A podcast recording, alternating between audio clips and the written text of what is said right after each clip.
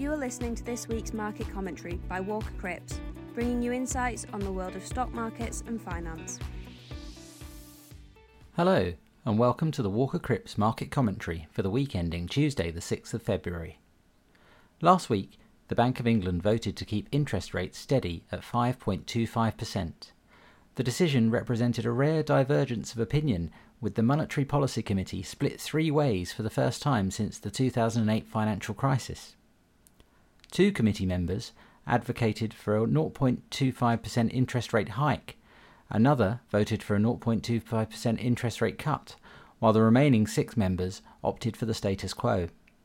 The Bank of England affirmed the need for a restrictive monetary policy to address inflationary pressures, yet hinted at a forthcoming review on the duration of the current interest rate levels. Inflation projections add to the Bank of England's cautious stance. Anticipated inflation dynamics suggest a temporary fall to the 2% inflation target in the second quarter of 2024, followed by an uptick in the subsequent quarters. Geopolitical factors and wage risks are acknowledged as potential pitfalls, reinforcing the central bank's guarded approach.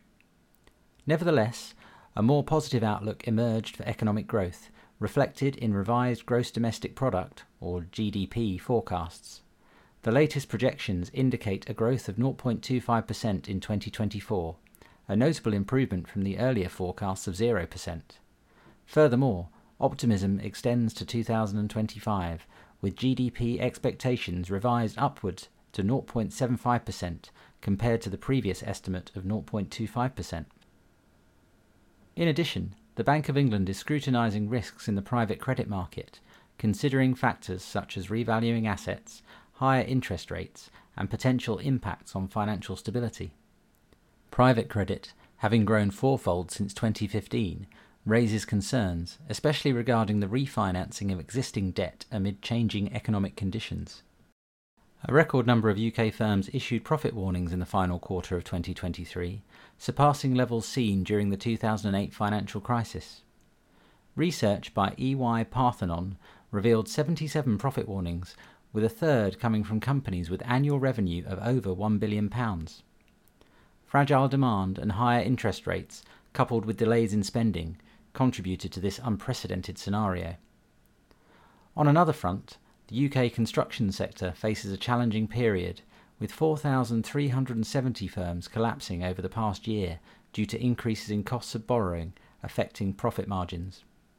The sector anticipates continued difficulties in 2024 2025. The UK housing market has stalled, forcing vendors to slash asking prices by 10% or more, particularly in London and the South East. A fifth of sellers have resorted to significant price reductions. However, a rapid rebound in activity is not anticipated, given lingering affordability constraints.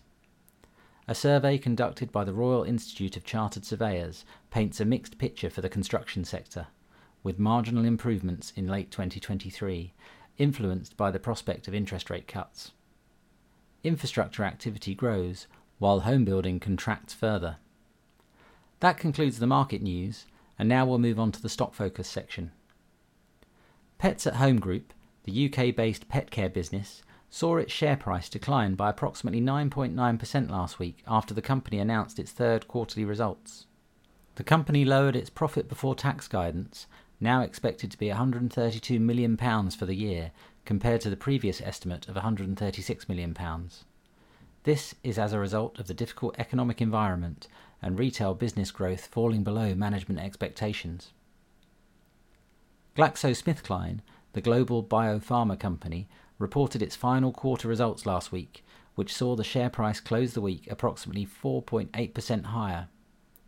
The company reported that it now expects revenue growth of between 5% and 7% in 2024, with earnings per share growth of between 6% and 9%.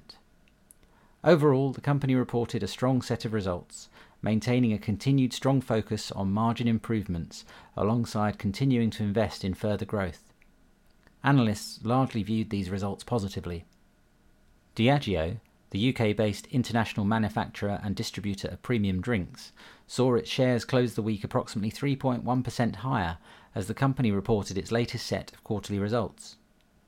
The results were broadly in line with analyst expectations, with net sales at $11 billion in comparison to expectations of $10.9 billion. The company also raised its dividend by 5% to 40.5 cents per share, alongside completing $500 million of share buybacks in the six months to the 31st of December 2023.